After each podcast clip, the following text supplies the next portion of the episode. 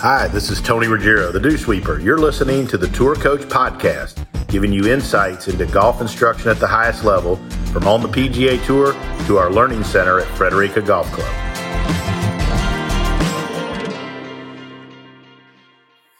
So here we are. It's uh, another edition of the Tour Coach. Emilio sitting in for good measure. He's got to drive me home. And uh, the great Bill Harmon, Bill, first of all, thanks for coming. And this has been pretty cool for me because this is the first time you've come, first time we've talked together, but also the first time I've you've come to one of my junior retreats or programs, and it's uh the kids have loved it, but it's been pretty cool having you be part of it, and I appreciate you making the trip, and I appreciate what you've done for the kids this weekend. Well, the, the reality is I'm getting more out of it than the kids are getting out of it. Uh, where I work, I work in a retirement community and the junior club championship is 65 and under. So I don't see, I don't see too many 10, 12, 13, 14 year old kids, but more importantly, obviously quite a few of them were wonderful golfers, but they were all great kids. And, uh, uh, that's really what the game is all about. And for me to see their etiquette and how they looked you in the eye when they shook your hand and how they communicated with you, they were just all fine young adults. And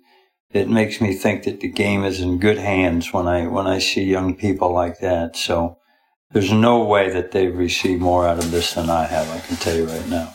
You know, if you teach long enough, you're proud of things you've done. I take a lot of pride in the stuff we do with juniors because I feel like it's fun going to teach tour players, but I actually feel like with these kids, you have a chance to like make a difference.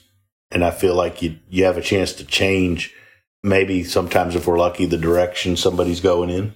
And I think, you know, I, I don't know. It just, not that I don't love working with tour players, but like I have a, you just have a good feeling when you leave one of the, I do. I, I like, I feel like, man, like the way these kids look at you and the way they like doing stuff or to watch them go play holes with Emilio. I mean, like it's a cool deal. I never had that chance as a kid. Yeah, I know you grew up around a bunch of great players. Your dad obviously was Masters champion, but it's a cool deal to watch what you can do with these kids.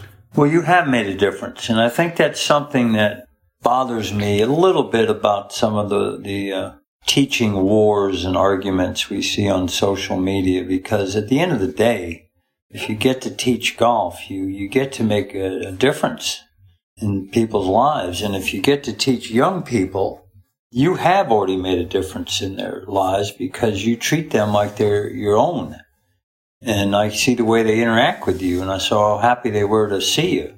And then I saw how happy they were to see me go today. but no, and I think that's at the end of the day, I think if you really want to be a successful teacher, you have to care more about the student than you care about yourself. And you have to care more about the student's well-being and doing well than you do about what how it makes you look you know? And so our job really is to uh, guide these people through the greatest game in, in the world in my opinion. And for people out there that have kids I would think it would be pretty unanimous if you knew your kids were at a golf course that day you were pretty sure they were safe Tell that story, if you will, the one about your brother Craig uh, at, at Oak Hill, yeah, the tree. Um, I think that's pretty cool because I think that's kind of where like we're I, what I'm trying to do with kids. Craig was a pro at Oak Hill in uh, Rochester, New York, for uh, 42 years, and uh, their highest honor is a oak tree on the Hill of Fame. The people that have those trees are pretty special people, presidents and Nicholas and Palmer and the game's greats and, and to honor Craig and his service for the, the 42 years, they, they gave him his tree on the Hill of Fame. And Craig has never done anything in his life for recognition. He's about the only person I can honestly say I've ever really met that never was interested in outside validation. Uh, he told me one time that I set my standards so high that if I meet him, it won't make any difference what everybody else thinks. It'll make a difference what I think. And he's always been true to his word there. So the ceremony there is a really big deal. They take a lot of pride in it. Oak Hill has hosted many majors, uh, Ryder Cups, a lot of majors, U.S. Opens, PGA Championships, a very, very proud membership. And they had different members speak at the ceremony. And uh, a young man, Carter Lucas was his name, who was started at Craig's junior clinics. And he'd grown into a grown man with a family. And uh, club champion and all that stuff. And he got up and made a speech about what Craig meant to him. But what he said that resonated with me was the comfort that he had when he would drop his kids off at Oak Hill Country Club in the morning, knowing that Craig Harmon was in charge. And I thought that said volumes about Craig. Because mm-hmm. Carter was a club champion, very good player, and Craig nursed him to the golf. He never talked about that. He never talked what his individual accomplishments were. He talked about how good it felt even if his wife was there, knowing that Craig Harmon and his staff was in charge. And so I think that's our responsibility. We live in an age where we're getting a lot of uh, publicity for teaching. It's good. It's good and it's great and I get it. But I hope we don't lose sight of what our real job is, and that's to promote the game of golf to people of all ages, all shapes and sizes, all colors. And because the game of golf has an etiquette that's based on a very uh, special thing. I respect your right to play your stroke, and you'll respect my right to play mine. And if you just focus on that in your life and you treat people with that a lot respect. less of the stuff going on. I think the world would be a little bit better, but that's probably too simple of a concept for many to grasp. So, well, we had a couple things I want to talk about tonight, but one of them in particular was uh, so I'm going to use Emilio. I don't know if it's different or if it's odd or what, or if it makes me a strange bird, but I love to bring my students to other people that I respect the shit out of and that I know are passionate and I know they know what they're doing. And I love to get opinions. And I think that's healthy for the student. You know, I'm not asking to say, oh, I'm great. I'm saying like, I don't know why more people, maybe more people do it and I don't know it. But like, I think like people would get better if you got more opinions, maybe not wacko opinions, but if you got, you know, if you, you know, but like, I think I've always thought as a collective, we're better than just an individual. Mm-hmm. I've always thought that. Well, I think it's interesting because I think nowadays, once again, with the publicity the coaches get, they deserve it, and it's great. And many of the coaches, all of the coaches, did not grow up with the opportunities that Fort Harmon had. So I have great respect for the people that have uh, been very successful teaching. But I think it's very dangerous to think that you own your student. I think that's a that's weird to me. And even Butch has many students that Peter Cowen works with. Mm-hmm. They might work on short game or they have short game coaches or, uh, and so I think if you're truly interested in the student more than your own reputation, then there are times if you've taught somebody for a long time, the message gets stale.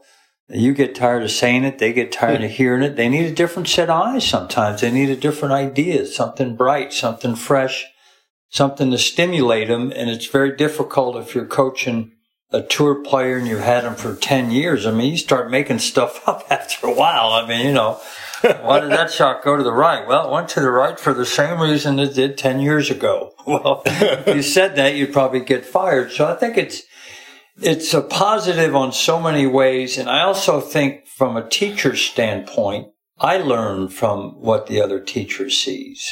And I think the other teacher might learn from what maybe I see. No question. But I think the, the issue is don't own your students.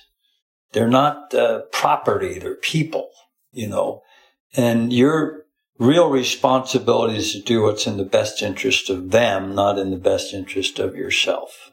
So one of the things that I thought was cool this weekend, right? And I really do, I think it's cool, is so Emilio is obviously a player I care a lot about great young player, talented, started his professional career. I wanted you to watch him, but then I also wanted him to have the opportunity to ride around the golf cart with you for nine holes with juniors. I thought that for a player starting his career, having your perspective was a different perspective than I could give him. Yeah, and we actually talked at least 5% about golf. to be honest with you, uh, when I was out there with him, I, I think we were both focusing on the juniors, and we were very uh, much admiring them and how they handle themselves. And he's a beautiful player, but more importantly, he was very encouraging of them, and he recognizes their talent. And he recognizes how lucky they are to be there and how grateful they are to be there and how grateful he and I were to be there. So Uh, there's so much good in the game of golf, and, and what you've done with these young kids, I've missed doing it, you know, because where I live, there aren't a lot of uh, young kids playing. And so I don't really have uh, any relationships with, with uh, too many junior golfers. So today was unbelievable. I'm looking forward till tomorrow. And it's the kind of thing I think every teacher should do. They should come to your junior camp here and not only see the, the talent, the ability, but to see where the future of the game is as far as the respect and how they handle themselves. Uh, that's the part that's impressed me the most. They're all the, the coolest kids I've ever been around. Great. So let's talk about the game today. You were just up at Wingfoot. Mm-hmm. Um, I'm going to ask a couple questions. First, uh, one of the cool things I thought is because a lot of teachers, if I would have had a player like Emilio in front of them, said, What did you think?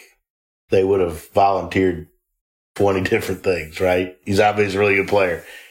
You told him just to keep doing what he was doing, right? I, you know, right? If I had right? to quantify what I would have told him, uh, I would have said, just make sure you get your clubs and yourself to the tee on time and go get them, boy. That's what I would say. You know, he's very gifted and it's a natural gift. And anytime you have someone that can naturally play this sport, I think as an instructor, you have to be cautious and very modest in what you change. And the Hall of Fame is filled with many different swings. Uh, now, a lot of them will have similarities, you know, and there's certain principles that are being applied to their different swings. But I've often wondered if uh, Sam Snead grew up in this era with somebody, you know, who couldn't break 85, you know, staring into a TrackMan would say, oh, you can't aim to the right and take the club inside. You'll never be any good doing that, you know. and then, then Lee Trevino goes to a guy who can't break 85 and he's got his head buried in the video and says, Oh, you'll never be able to play good opening your stance like that and taking the club outside and dropping it under and dipping down and chasing. They probably would have changed those players. Mm. They would have.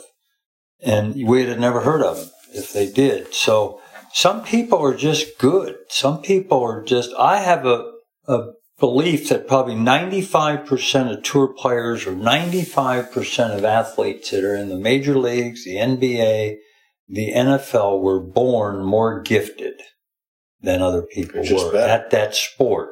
And then there'll be 5% that just flat made themselves good on sheer want to. But even those will have a hard time beating the others if that other person works as hard as the one that doesn't have the talent. So I think when you have gifted players, you have to figure out how to guide them to sh- to focus on what the most important number in golf is, and that's what you shoot. I agree 100%. But I think that that 5% or whatever it is is getting smaller. I think there's less room now on the professional levels of all sports for the guys that just work themselves. I think there's just more talented people, it seems. I, I agree with you, and You I know- think a lot of it has to do with people like you that started instructing kids when they're eight, nine, ten years old, and they all have good grips and good setups and and all that stuff, and so we have probably two generations maybe of players now that have been coached really well. And so we have more really nice looking players. I don't know if we have more great players, right. I but I know we have more good players. And I think that's a product of good instruction at a very young age. My brother Craig has an interesting theory on, on the speed because probably when you and I started playing golf, our, our fathers chopped off a set of clubs and gave them to us. And when they chopped them off, it made the shaft stiffer, yep. right? And the clubs were heavy Very heavy. and they swung us. Mm-hmm. So we had real loosey goosey, slappy things. We were trying to square that thing up. And so we created good hands. And then all of a sudden in the last 30, 40 years, they've come up with kids clubs that are light. So now you've got a, a 10 or 12 year old kid playing with a golf club that's suited for him that probably weighs five times less than the clubs that we were using. So right away they're creating speed that we couldn't create with these old clubs or they might have been too long for us. We go to the top and they're swinging us, you know, we're falling down. And so I think there's so many different advantages that the younger players have today. And I think part of it is Club for Kids or whatever the company was that kind of started that. They started playing golf with little whippy shafts and short clubs that were uh, fitted for them and they were light, you know, and they could whoosh that thing through with the longer clubs that we started. We couldn't anything. Hey, they were just burying in the ground. Yeah, remember. you know, so we had to change our swings really to accommodate that. So I think there's a lot of, you know, don't get me started on the equipment and how far the ball's going because I saw it at Wingfoot where I grew up. And actually, it was amazing that Wingfoot held up like it did True test of that golf. because the fact that only one guy broke par for as long as they were hitting it, uh, I thought said an awful lot about Wingfoot. All right, so let's talk about Wingfoot. Obviously, it was an emotional journey for you. We talked a little bit about it. it was, I thought it was cool what you did. I thought it was neat the way you went back to see where. I thought what you said like last night at Frederica was it, it had a lot of meaning for your family. You, your family, and your role in golf wouldn't be what it is without Wingfoot. Would have never happened.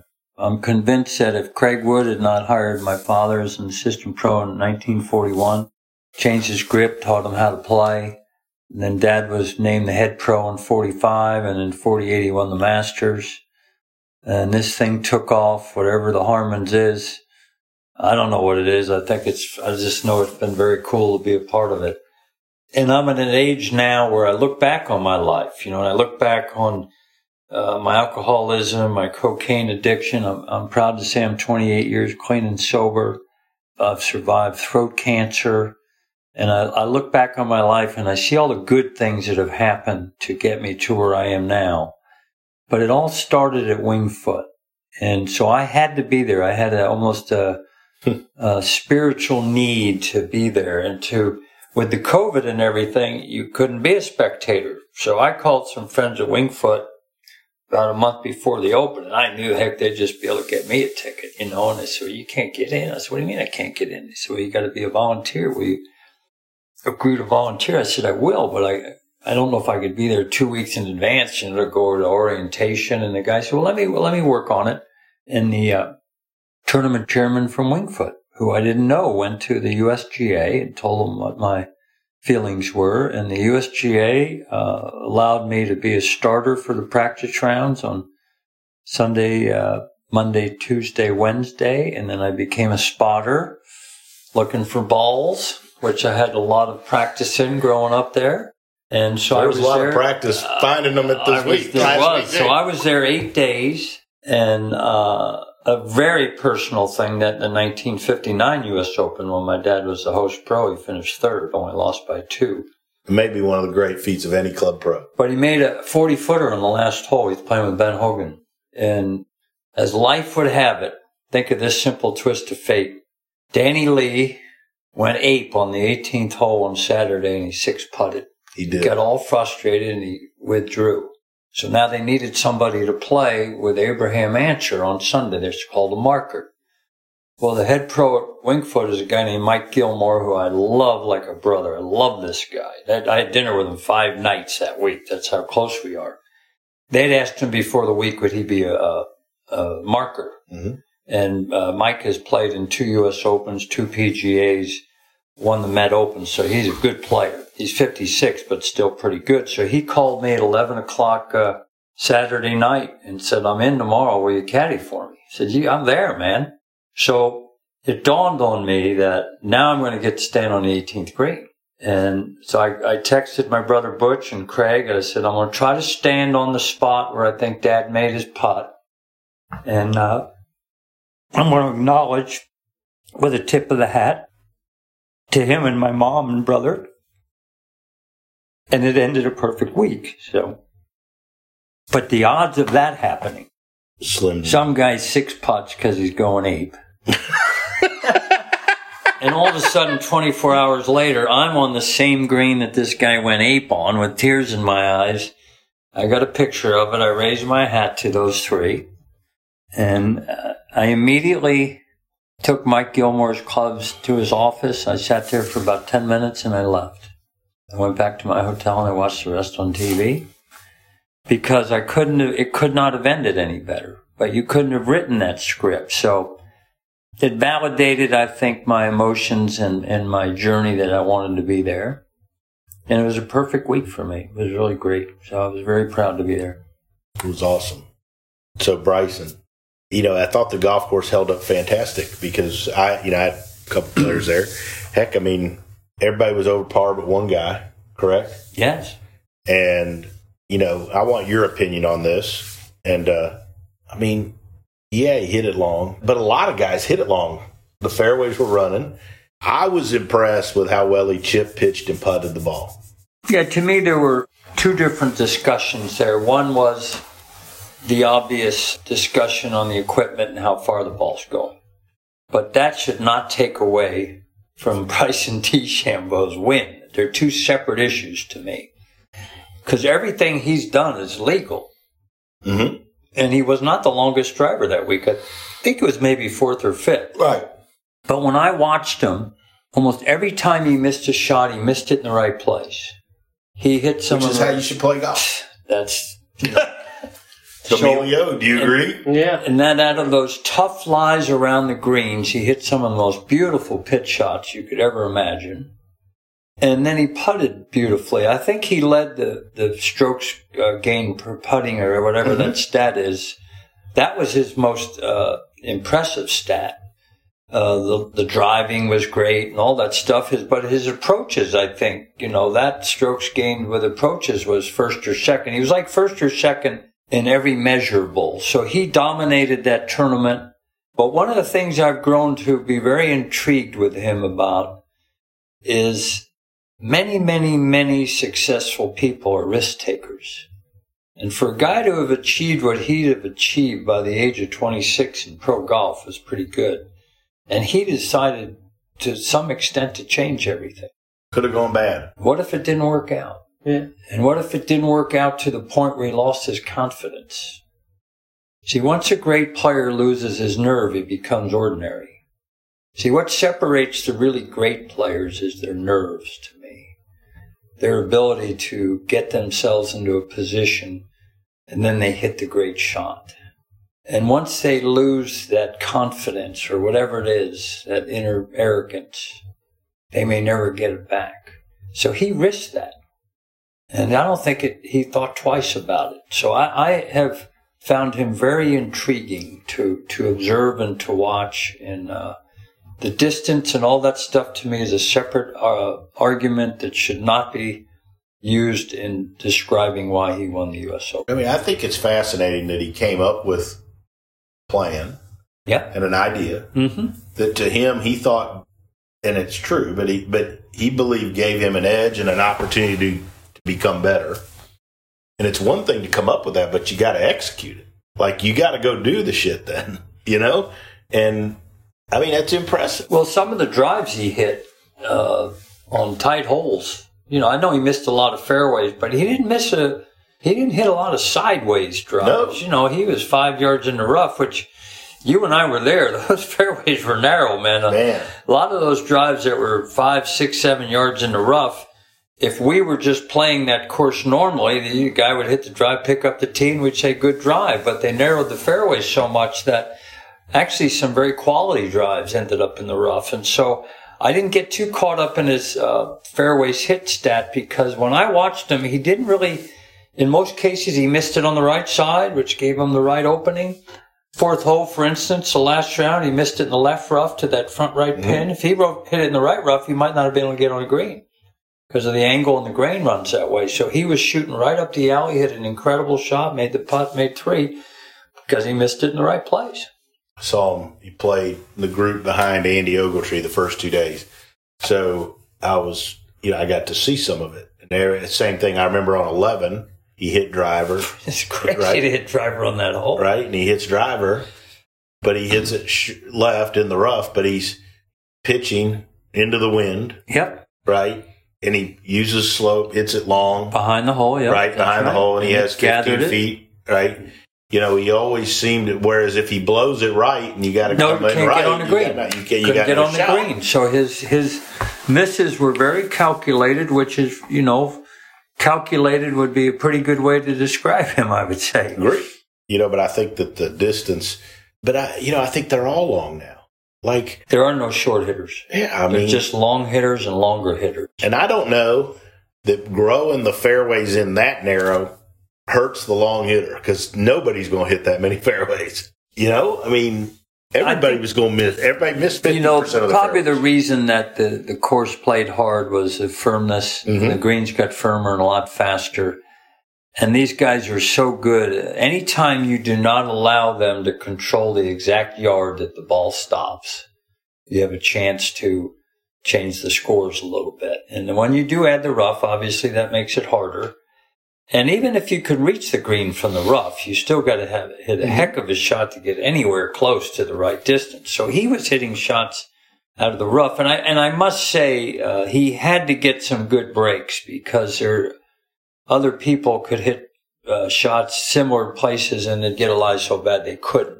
So Matt Wolff hitting two fairways and shooting 65 crazy. you know, for him to hit those shots out of the rough onto the green, he had to get playable lies. I saw even as a marker, you know, uh, Abraham Ancer on the last hole uh, hit it in the, on the 17th hole, hit it in the first cut. Then the ball was down so much he couldn't advance it 100 yards. Another guy could have hit it 10 yards to the right and got a little cuppy.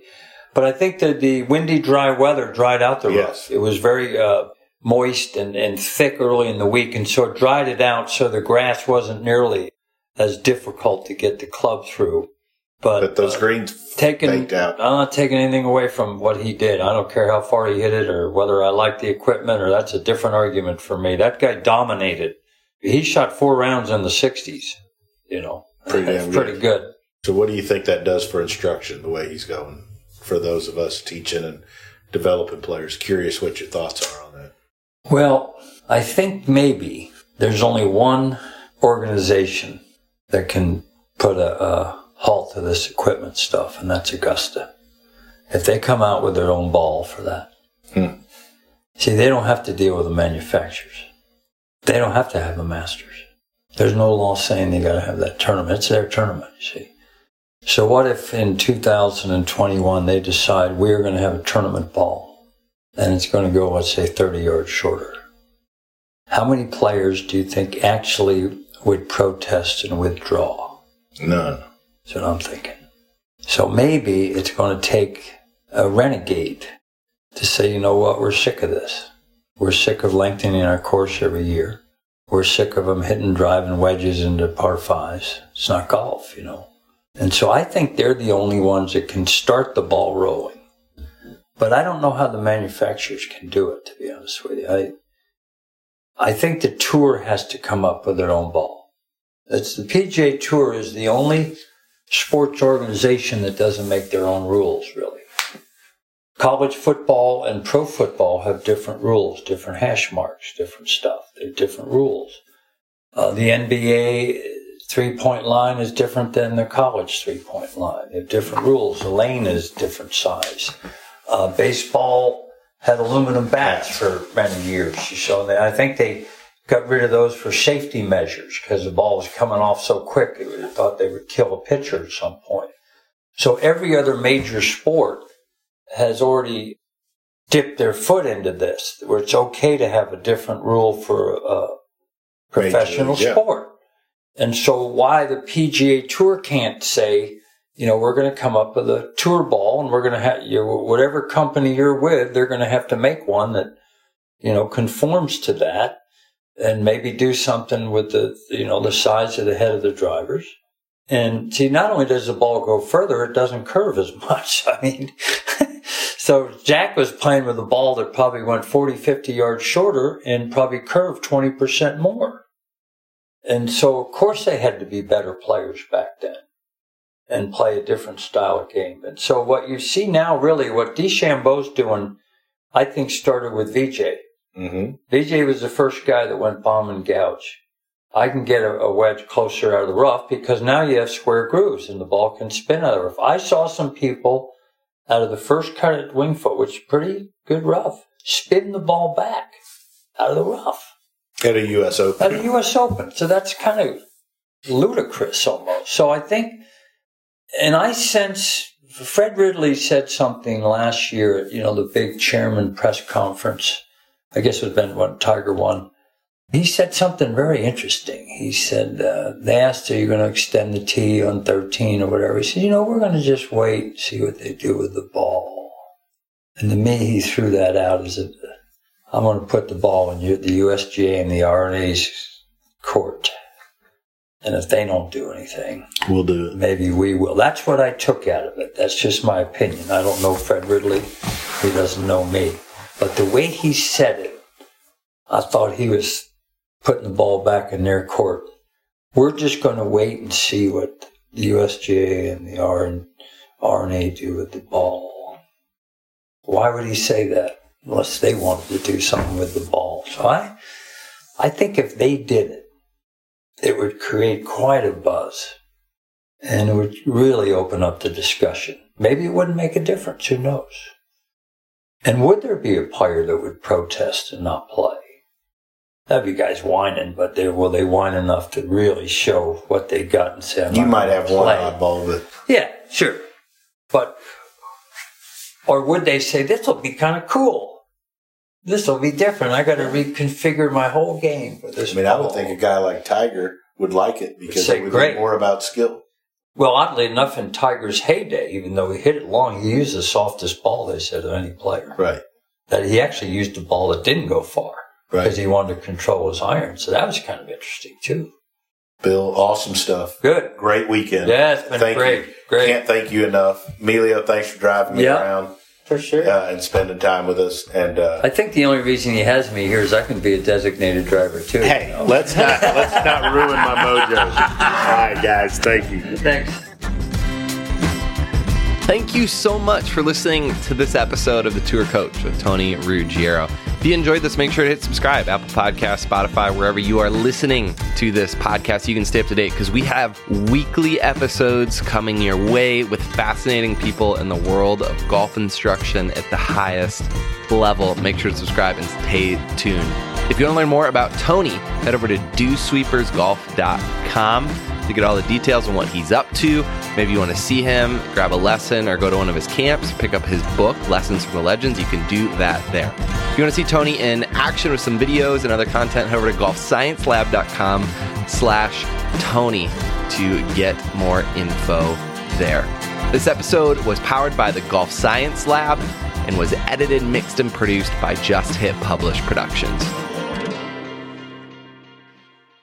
as we go into year two of the tour coach, it wouldn't be possible without the support of all our sponsors. And I've had some great ones. And one of the things that I'm most proud of in my career and in my business is the fact that all of my relationships here and all these sponsorships have been long time, long withstanding relationships haven't jumped from sponsor to sponsor and manufacturer to manufacturer. And I've always prided ourselves in special relationships and when people work together, support each other, and we've all put out great products for the benefits of everybody else. So I want to give a special thanks to these folks that have been with me for such a long time, and that would be the folks at Srixon, Cleveland Golf, and XXIO.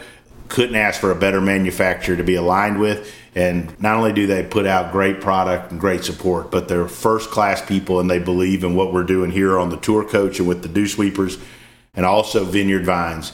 Ian, Shep, TJ, and all the folks at Vineyard Vines it's hard to keep me looking good, but they do a fantastic job. And they're like family. They support everything on the Dew Sweepers. And we're so proud to be affiliated with and support the folks at Vineyard Vines. So if you're out there, you're listening to the tour coach, please support our sponsors, Srixon Cleveland Golf XXIO, as well as Vineyard Vines, and keep listening and keep enjoying hanging out with us here on the tour coach.